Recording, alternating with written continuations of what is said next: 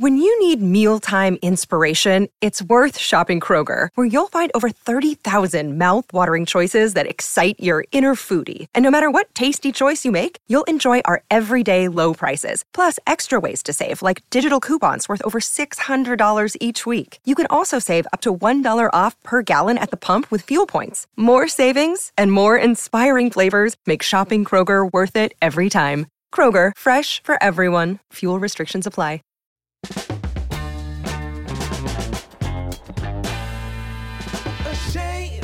Think something new under sun. Ladies and gentlemen, welcome to the Imprint Companion. This is a show all about Australia's number one brand new Blu ray boutique label, Imprint Films, part of Via Vision Entertainment. Every batch, my beautiful friend and I, Alexi Toliopoulos, who you can hear here. Say hello, Alexi. Hello, Alexi.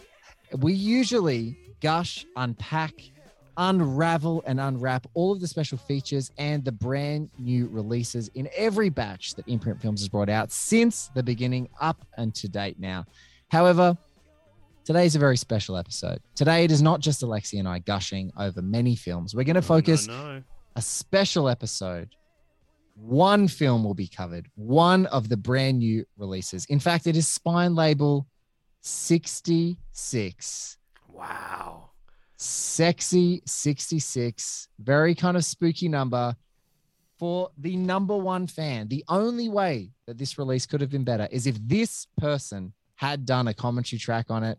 Ladies and gentlemen, and fans of Imprint, Companion, and Serious Disc Agreement, please welcome the wonderful, prodigious author, screenwriter, film curator at Australia's National Museum, and person who does not like compliments, Maria Lewis. Welcome to Imprint Companion.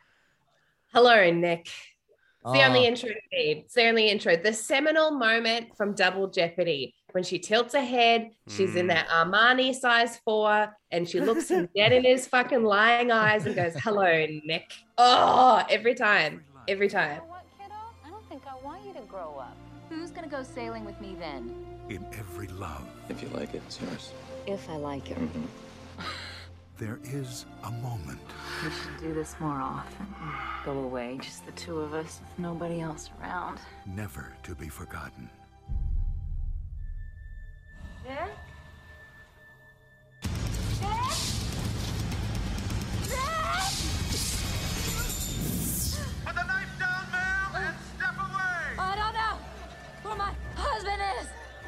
Nick bought life insurance policies. Nick wanted to make sure that we'd be okay. There's a big difference between okay and $2 million. The jury may see it as a motive. I didn't kill my husband. Libby Parsons is in prison for a crime she didn't commit. I'd like you to adopt my son. Money won't be a problem. It isn't about money. Thank you. Now, the only way back to her son is to find out what really happened. Hi, Mommy. Hello, sweetie pie. Daddy. Nick? Nick? You ever hear something called double jeopardy? The state says you already killed your husband. They can't convict you of it a second time. That means that when you leave here, you can kill him. And there's nothing anybody can do about it. It makes you feel warm and tingly all over, don't it? Paramount Pictures presents Who's this? That's somebody I'm looking for. Pretty girl? Oh, yeah, she's very pretty for a convicted murderer. What are you looking for? A friend I haven't seen for a couple years. Angie died in the accident. Poor Simon. I've never seen anyone so grief-stricken. Oh, I'm sure. It's over, Libby. You cannot know what it is like to sit in prison and think of nothing else in the world but your son. Did I make the right choice? I didn't have a choice. You ever arrest anybody you thought was innocent, but you can't prove it? She is in New Orleans. She does have a gun. She is looking for you. She believes that I'm her husband, whom she killed. Yes, sir. Hello, Nick. I learned a few things in prison. I could shoot you in the middle of Mardi Gras and they can't touch me. Double Jeopardy. Where's my son? Maria, I'm so excited to talk to you about this movie. This version of it, this beautiful new Blu ray disc, is the first time I've ever seen Double Jeopardy. Which in part like makes me want to throw up, but then at the same time, I'm also like, how cool and how Mhm. exciting and what an amazing opportunity to be able to watch what is for me like the penultimate moment for 90s thrillers. You know what I mean? Like Yes, I know just- exactly what you mean. yeah, like there was uh, that that era of 90s thriller is some of my favorite. Kind of like it really kicks off with the John Grisham shit. And not shit, like I love Pelican Brief. That score is Yeah. completely out of pocket and like really needs a rework. But Mhm. like that era of How dare you. it's like yeah, On well, behalf I of mean, one of Pakula's guys, how dare you? do the fucking score. It's not his fault. It's James Horner, I think, who's like "Rah, rah, rah, rah, rah," every time. It's so hectic. But like it has all those essential elements, right? Female protagonist, you usually need Mhm. an older supporting character and some kind of injustice or conspiracy that needs to be solved. And Ashley Judd was in a bunch of these. I mean, she was also in Kiss the Girls with Morgan Freeman, but they also reteamed a few years after Double Jeopardy for Higher Crimes, which is also excellent. Not as good as Double Jeopardy, though. Double Jeopardy was that girl. And it's so funny because it was like, you know, it had a pretty hefty budget, which 70 mil, like that's significant, especially for 99, right? Especially when you think about the movie, like what are the special effects? You're just like throwing a few cars off a ferry or whatever. So it's mainly like car They could have thrown for one million dollars a hundred cars off that ferry. Mm. Like the cars were also trash cars. Like he was driving a he was driving a shitty but- car. when you think about it, right? The the reset for that shot. That's Mm. that's like that's fucking taken. You fuck that shot up, you've got to reset that. We're going again tomorrow. It's like you've got And they had maybe- to, Blake, you forget they had to buy a couple of Kandinskis for this project as well. Hey, absolutely. They don't come cheap. They don't come cheap. Now, before we keep diving, I just want to quickly talk about the transfer. Now, this is Bruce Beresford's transfer. You might look at this and say, "Oh, is this transfer good?" I just want to assure you that across every uh, every version of this film, it is an intentionally, especially the beginning, sunny, washed out film. So if you Mm. watch, start watching the beginning, it is a 1080p full digital scan, like it's a great, great new HD transfer. However, it's it might look like it's washed out until you actually see the turn of the film. When the revelations start a turning, you actually get to see the really crisp cinematography and get to relish in the HD print. But if you uh, just when I was starting out, I actually called Maria in the middle of this watch. It's actually so rare for me not to be watching this movie with her. Um, so it was actually a strange experience for me. First time without Maria in like five years to watch Double Jeopardy. Um, but I remember saying like, I'm like, oh, this is a very there is a very clear stylistic intent with this movie, and and, and so that was just something that immediately leapt off the screen at me. And it does also have really quickly before we get back to everything. The making of Double Jeopardy doco is one of the pure like 90s trashy, ridiculous, dumb voiceover things that you've seen a hundred times on telly. Like in um, a world where Yeah, all that. In a world. like, "Oh." starring Ashley Judd and gets everyone Australian director Bruce Beresford made his mission to make this film on seventy million dollar budget, like that kind of proper Oh. Showtime. Love them. From driving Miss Daisy to driving Miss Crazy off Yeah, a uh, ferry. Whoa! Whoa. Oh my god! prophetic. That's amazing. prophetic. that Um, was amazing. but so for this movie, in case you haven't seen it, which is kind of crazy, I will just give you the immediate sort of synopsis, which is Ashley Judd's character is married um, to Bruce Greenwood's character. They are together. They're happily living their life. Their children are there. They're fundraising. They're kind of it's like a yuppie wet dream at the beginning of this movie. They go out into a lake and go sailing. They have a really sensational sex scene um, with Ashley Judd's incredible back featured in it, which I can highly recommend.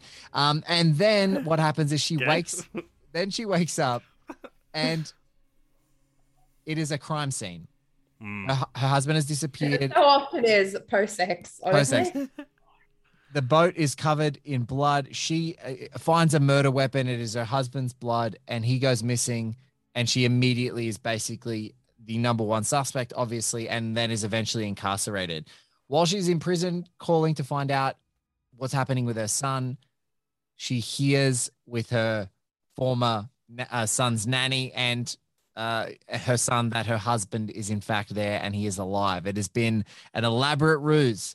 And she gets coached by one of her fellow inmates that, you know what? You know, it's a great thing in the United States Constitution. It is called double jeopardy, which means that you cannot get charged for the same crime twice. So, what you can do in any state of this country is leave this prison, go hunt him down and kill him in the street when you find him. And the cops cannot touch you. And that motivates her in like what is, I mean, one of the most radically economical and entertaining pulpy movies I think that is out there. And from the 90s, like I, I'm just shocked, Lex. I'm not sure if this was your experience. I know I've talked to Maria about it before, but like the economy of every scene is like, what is the minimum amount of information that we need to say and then have our actors convey to keep this thing just moving at a blistering pace? And it just does that from go to woe. Such a fun watch. Yeah, I would agree to that as well. I would say that um, part of the charm of this film, and I do think Bruce Beresford is a great director, but this really impressed me from him because it's so out of what I know Bruce Beresford's comfort zone to be. Like I Yes. know him as a, a, a maker of epics and prestige films. I hadn't really seen this side of him to the best of my recollection at least of like a kind of pulpy exciting vintage 90s thriller and I think it's a lot of beautiful visual storytelling as well. Like so much of this story is told visually in that kind of Hitchcockian manner, which adds to like that economical nature of this thriller, and that's what I found so exciting. Yeah, I, I want to use a word that you use a lot, which I love, which is like grubby. This movie's Mm. grubbier than the stuff that he usually does, and so uh, like you, you don't you don't usually associate him with that because you know if we're just talking about some of his last films, you've got like Ladies in Black, Mister Church, you know, Mao's Last Dancer, you know, all Mm. these kind of prestigey things, but you know. I really, I really dig this grubby little movie that he made, kind of in the middle of his resume, which is really, really great. Makes me happy to see a guy like him sink down to a grub's level and muck around in the mud for a little bit. Well, what it is like when you say grubby, for people who haven't seen the film, they probably think it's like an exploitation movie or schlocky or something like that. But what it, we, I, well, I mean, I'm interpreting what you mean Mm. by grubby is that kind of midday movie plot line, like a Mm, betrayed spouse going on a mission, right? Like a very revenge. simple, bare bones revenge story. And like David and Doug, the writing duo who did this, also did The Rock, um, like from Mhm. three years earlier, which is my favorite Michael Bay movie, coincidentally. It's like, but this for me is the, the the best thing that they've done. But it's like this is what happens when you have like a, a- like let's say B grade sort of plot, like in its bare bones, right? Mhm. And then an A grade auteur filmmaker and Mm. combine them together. Like I was watching Sicario. I just watched Sicario three times in a day the other day. Like you're meant to be. So So I was just like, all right, like let's have a breakdown and watch Sicario three times. God, But thank God, Are You Okay Day is around this time of year. it was, it was on you. literally on Are You Okay Day. I'm like, the answer is no. but as I was watching it, I was like trying to think about the reasons why I'm so obsessed with that movie. And like, obviously, Taylor Sheridan, I think, is a really great Mm. storyteller. But for me, it feels so much like a like the modern Silence of the Lambs. Like Sicario is that in terms of like this female character gets put into this world of man and like kind of over the headness of it all, right? Mm. But at its bare bones as well, that's like a pretty schlocky B grade story that gets elevated by Yeah. Denis Villeneuve's filmmaking and the way that he views the world and the score and the amazing cinematography and blah blah blah. And there are so many beautiful shots in this, like where they're where their lake, their yuppie lake house, to steal Blake's terminology, is Oh. like just the way that it's shot is so stunning. And then the Mm. contrast of that when she's in prison and her mate's like, it's just sheer hate power in you, girl. And I'm like, yes. but when they move out of that and it's like the transition to New Orleans and just the way, like the locations that are chosen, the way things are shot. The mum, oh my god, it's like one of the best bits. Ashley Judd's mum, who just like has like a fucking buried lunchbox full of cash, and she's like, "Go get him, honey." And There's I'm always like, money "Yeah!" in tomatoes, Maria. There's always money in tomatoes. straight up there isn't now but back then maybe there was.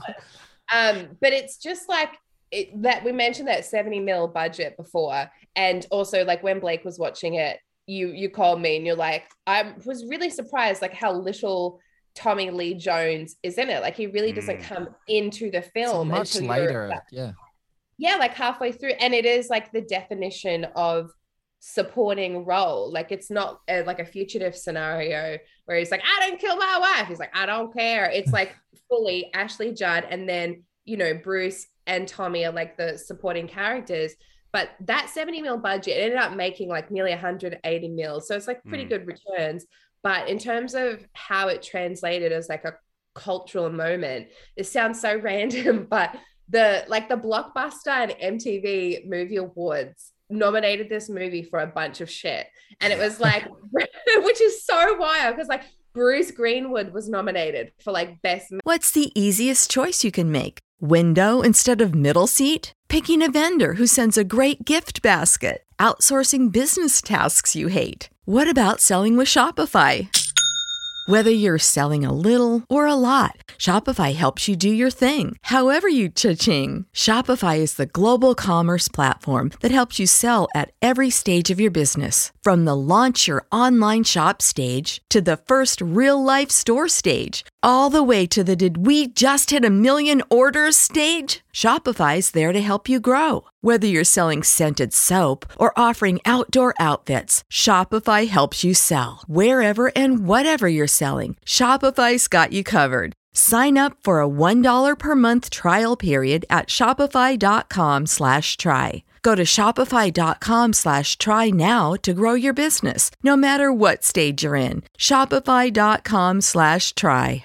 male and at MTV and like Tommy Lee Jones. And you're like, okay, well, it's Tommy off the back of Batman and Fugitive and shit. So he's a Mm. movie star. But it's also like, this is such a weird movie for like, you know, 16, 17, 18 year olds to be like, yes, gas it up, especially in 1999, which was a really like significant movie year up against the Matrix and shit. and they're like, yes, double jeopardy, go, go I think off. it speaks to like that changing of the guard that we have in this year, where it's like the turn of the millennium. We're seeing lots of great movies that are like the next big step for some of the biggest filmmakers of all time. But then also we're seeing like the tail end of this kind of fantastic pulpy thriller movement that really has a bit of a pinnacle with um, Silence of the Lambs being like the biggest prestige entry in that, but then significant entries like The Fugitive and uh, like you're Seven. saying the John Grisham movie Seven, like so much Pelican of that Brief. pulpy thriller um, genre Bone really Collect- took off. Bone in the 90s. Oh, Bone Collector. That's one I saw for the first time this year too. Yeah. Like there's a there's a whole bunch of like genuine auteurs, like Jonathan Demme auteured Mm. shit, you know, taking on Silence of the Lambs, where you see when other people come into that world of Hannibal, the cannibal, um, they they don't make like the Brett Ratner Red Dragon, like it is it leans so hard into the pulpy Mm. stuff where it's like this is really dependent on who's telling the story and how they're able to position it. I think as well, what it kind of leads to is a film like this being such a genuine pulpy entry into that, but with having a significant female perspective as well. Like this really read to me as like the fugitive, but make it for the miso to enjoy.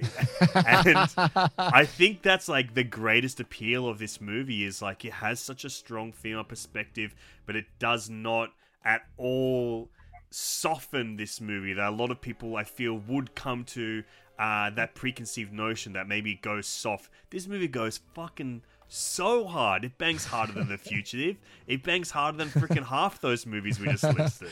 No, but it's so funny you say that. It's like his and hers, the fugitive, and Double Jeopardy's the hers. And in the fugitive, he's like, I didn't kill my wife. And in Double Jeopardy, she's like, I'll fucking kill this guy in the street. Like, I'll shoot like, him. I didn't kill him, but I literally am going to now. But it's so funny that you make the fugitive connection, like obviously because Tommy Lee as well. Mm. But the fugitive and Double Jeopardy would be on my list of like films that I just watch constantly, like constantly. I probably watch Double Jeopardy about once a month. Like I'm not Yeah. being facetious. Like I, gen- I know every line of dialogue. It was one of the first movies I taped off TV and had on a little VHS tape, and I'd drawn like a little knife and texture on the label. Lord. So you don't just know was- all the dialogue, you know all the ads that used to play in between Oh my god! No, I was, I was, I was good. I got all the ads out, so it was like record, stop, record, stop, full theatrical experience. You know what I mean? Mhm. Um, how's that conversion? But it's just like it just holds up like a motherfucker. Like it, we've just we're only past the twentieth, the twentieth, yeah, twentieth anniversary. Does that sound right? How many years are we in? Yeah, twentieth anniversary a few years ago, and I had written a post about Double Jeopardy and why it's important and why it's sort of like found this additional life in a world where you could in a world where you could still make money off DVD sales and that was still something that was significant and could happen it found this additional life through being a really enjoyable sleepover movie or like a movie that mums watch with their daughters or like sisters watch together it was like Mum's like, see your dad? Yeah. I'm I'm gonna kill him in the street. Next time I see him. if you have a nuclear family. But for a, like for a lot of people, it was just that connective tissue movie. And Ashley Judd played those types of roles and represented those types of roles so well. She has a um, I kind of like always talk about Keisha Castle Hughes as having the same quality too, where they have a real quantifiable strength at the same time as having emotional vulnerability. And it's really hard to have those two things at the same time because, like, you have a Michelle Rodriguez, but you don't get to see her vulnerability. It's like it's quantifiable strength all the time until maybe something like Widows, and people are like, oh shit. Or it's like all vulnerability all the time. But to have that balance where you're believing that this woman will kill this guy, but at the same time, really feeling for her and Mm. everything she's going through, and the fucking the Angie, the goddamn nanny slash friend who's off with the husband and then gets murdered, and then the son, and then the ba ba ba, and like you feel her pain, but at the same time, I'm like, man, I don't know if I have the gumption to do what she did. You Yeah. know, like when she's doing one of my favorite bits where she has the weight pressed to her chest and she's doing fucking this like the reverse sit-ups. I don't know if you've ever done those before. They are so hard. Mm. and the strength that that takes and how that like you mentioned her back before Blake in a super creepy little monologue Outs- outstanding. but back. like that's how you get those muscles is by doing the the reverse sit up. It's fucking crazy. Maria, thank you so much for even suggesting that I may have tried one of those uh, one of those sit-ups with the weight pressed against my chest. That means a lot to me, and that's why you're dear and true friends. Well, you know what? Equal opportunity weights are. That's me. They are like, can I just say, they are the like they look sick when you're doing them, and the results are amazing. But the actual process of getting into the because you have to hook like your calves under like a weight to be able like level yourself out. It is the most humiliating and embarrassing, weird little like worm wiggle to do a fucking exercise that just because Ashley Judd did it. That's literally the only time I've ever done it. I think one of the things that you really got to the core of, of why this movie works and why it was such a thrilling first watch is the escalation and Oh. building of not just tension, but the building of stakes getting higher and higher and the circumstances getting more dangerous. It Mm. works phenomenally in this movie, and it's all on the beautifully sculpted back of Ashley Judd's performance. and it's so it's so patient that's the thing that really like gets me is it's such like when she first gets out of prison and she makes the choice to go and break her parole like straight away straight away right we're quite far into the movie by that point and Mm. all that's happened is well not all that's happened like oh, okay her husband maybe gets murdered or disappears she realizes that's lying gets out of prison so you bah, bah, bah, bah, bah. but she hasn't started on the journey yet and so by the point she's actually tracking this cunt down, it's like really quite deep into it. And the fact that they like I really am obsessed and deeply enjoy process movies. I mm. like being shown the step from A to B to C. It's why, you know, we love all the presidents, Spotlight, things like that. Collective, one of the best documentaries I've ever seen. But when they show you that process of like going through it and taking the viewer with them in a way that's really generous and like quite all encompassing, that's what I really dig. And like when she goes to the school and she's like moving from one thing to one thing, and even the bit where um she tricks the guy into helping her, and then um she's like, I just got out of prison. I and just he's got like, out of "For prison." what? Murder. Murder. Like, oh, I who wouldn't still go home with it? You'd be like, eh, Mm. let's just like give it a crack. Let's you know, it- I would. let's let's roll the dice. No, I I, I want to tag on one thing that you just said there, which is, but the movie also does something that's great, which is it's not afraid to show her having setbacks, and I think her vulnerability is so different because you, I I hate character imperviousness. I really want to see characters like toil. And Mm. there's that great moment where she's like, she's so fit, she runs away from those cops, but they catch her in the sand dunes because obviously they're driving driving a car, right? She can't outrun a car. Like she's not the Terminator. She's not like Robert Patrick from Terminator 2. And you know what's amazing um, is that she has a setback, but she's got this like determination that you're like she's gonna get through it. Like she's gonna get out of this. She's gonna figure out a way out of this. I think that's also what's really special about the movie is that it has a way of like seemingly never losing a single ounce of pace, but Mm. actually legitimately shows cool setbacks. And then you have to watch her sort of bite down and knuckle down and be like, all right, I'm going to get through this. And she does, like, especially when Tommy Lee Jones goes, has the coffee and she's like hijacks his car, like, you know, starts like breaking out of her handcuffs and all those cool things that are like, she, she, she toughs it out to get through it. Um, it's, it's just admire, it's admirable, like uh, the whole way through. and like plot wise right you know this the whole premise of this film the name and the premise is based on a very specific sort of legal loophole and like realistically why would she be able to like she's super fit that's one thing but to be able to run away from a car like Robert Patrick like that doesn't make sense. Why would she be able to? This isn't haywire she's not a trained fucking spy.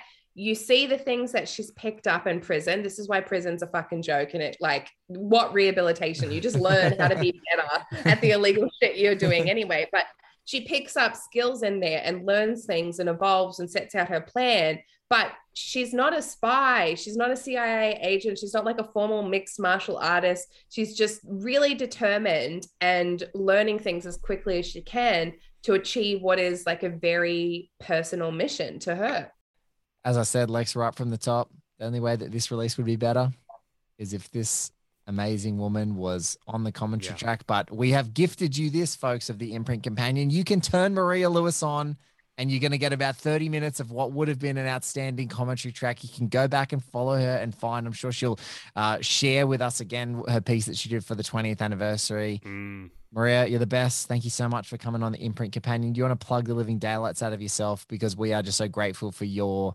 uh, your wisdom and your expertise on this film as you are the number one fan of this movie. Number one, baby. um, I was gonna plug some film programs I've got coming up at ACMI, but we're shut right now, and fuck knows when we'll open. but if you like Australian neo noir films, I've programmed a season called Yeah Noir, where we're playing a bunch of flicks, including The Hunter, Red Hill, Goldstone, The Square, including interviews with the filmmakers and people involved in those movies, like Willem Dafoe, who was so fucking nice, uh, as well as a season called Yeah the Girls, which is looking at Australian perspectives on the traditional Hollywood rom com. Ellie and Abbie and Ellie's Dead Aunt is playing as part of that, which was a really great, gorgeous, queer little rom com that came out sort of in the middle of the pandemic last year. So if you missed a chance to see it on the big screen, this is it, as well as uh, Legally Blonde, which we're playing with uh, Tiziana Oh. Which is um which is filmed at my like local supermarket. So every time I like go in there, I'm always thinking of Tiziana Barberini and all the fucking beautiful numbers and shit. And there are always people in there who straight up look like they're in Tiziana Mhm. Barberini.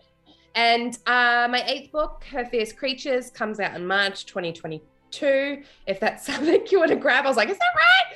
And um, listen to Josie and the Podcast, which is a little limited audio doco that Blake and I did. And you can find me on social media. Just look up my name. That's about it. the best. And for folks who have followed Alexi and I onto Screen Drafts, you will notice that Maria has indeed programmed the number one film in the 21st century Australia, according to the two GMs at that uh, on that show, which is Alexi and I. Goldstone, big fan, uh, can't, and wish that this thing freaking ends so that I can go to the cinema and watch Goldstone again. Lex, where can people find your good self when we are not talking about the physical media? you can head on over to Total Reboot, the podcast I do with Cameron James. We are currently doing a big mini series all about the icons of the theme of man versus machine. Uh, we kick things off with The Terminator with special guest Mr. Sunday Movies. We're doing 2001 A Space Odyssey and Robocop, amongst many other great icons only with this miniseries. We've decided icons only. Can I lift the veil for one moment? Um, I ha- I sent Lexia like a voice mess, a bunch of voice memos, as is Yeah. my preferred mode of uh, communication. It always voice And- memos or phone And calls. never two, never two, always, two. always eight. And you're Can like, I also say the other thing? Now that it's just the three of us in here, they always always begin with, "Uh, yeah, just decided to send a voicemail instead because you know I got fat fingers, can't be bothered typing." Yeah, Every because- single time, they always begin with the same thing. because I always like I now I feel now that you've said that I will stop doing that. But I truly like every time I send them, I'm like, they're a nice little friendship podcast for me. But it's also them. been truly the best way to stay in touch with people in different time zones because you don't know if that person's up or whatever, and then you can just send it fuck off, and then there's a new message for you. But I love I've it. sent Lexi um some voice memos the other day, and he goes. Oh, I was about to send you one back, but I'm watching Space Odyssey and the apes just went nuts. I was about to reply, and then it's like the apes start screaming at each other. Go, oh, maybe I'll wait and just do it, do it later. It would have been such a good voice memo if you're like, hey, blah, blah, blah. And in the background, it's just like,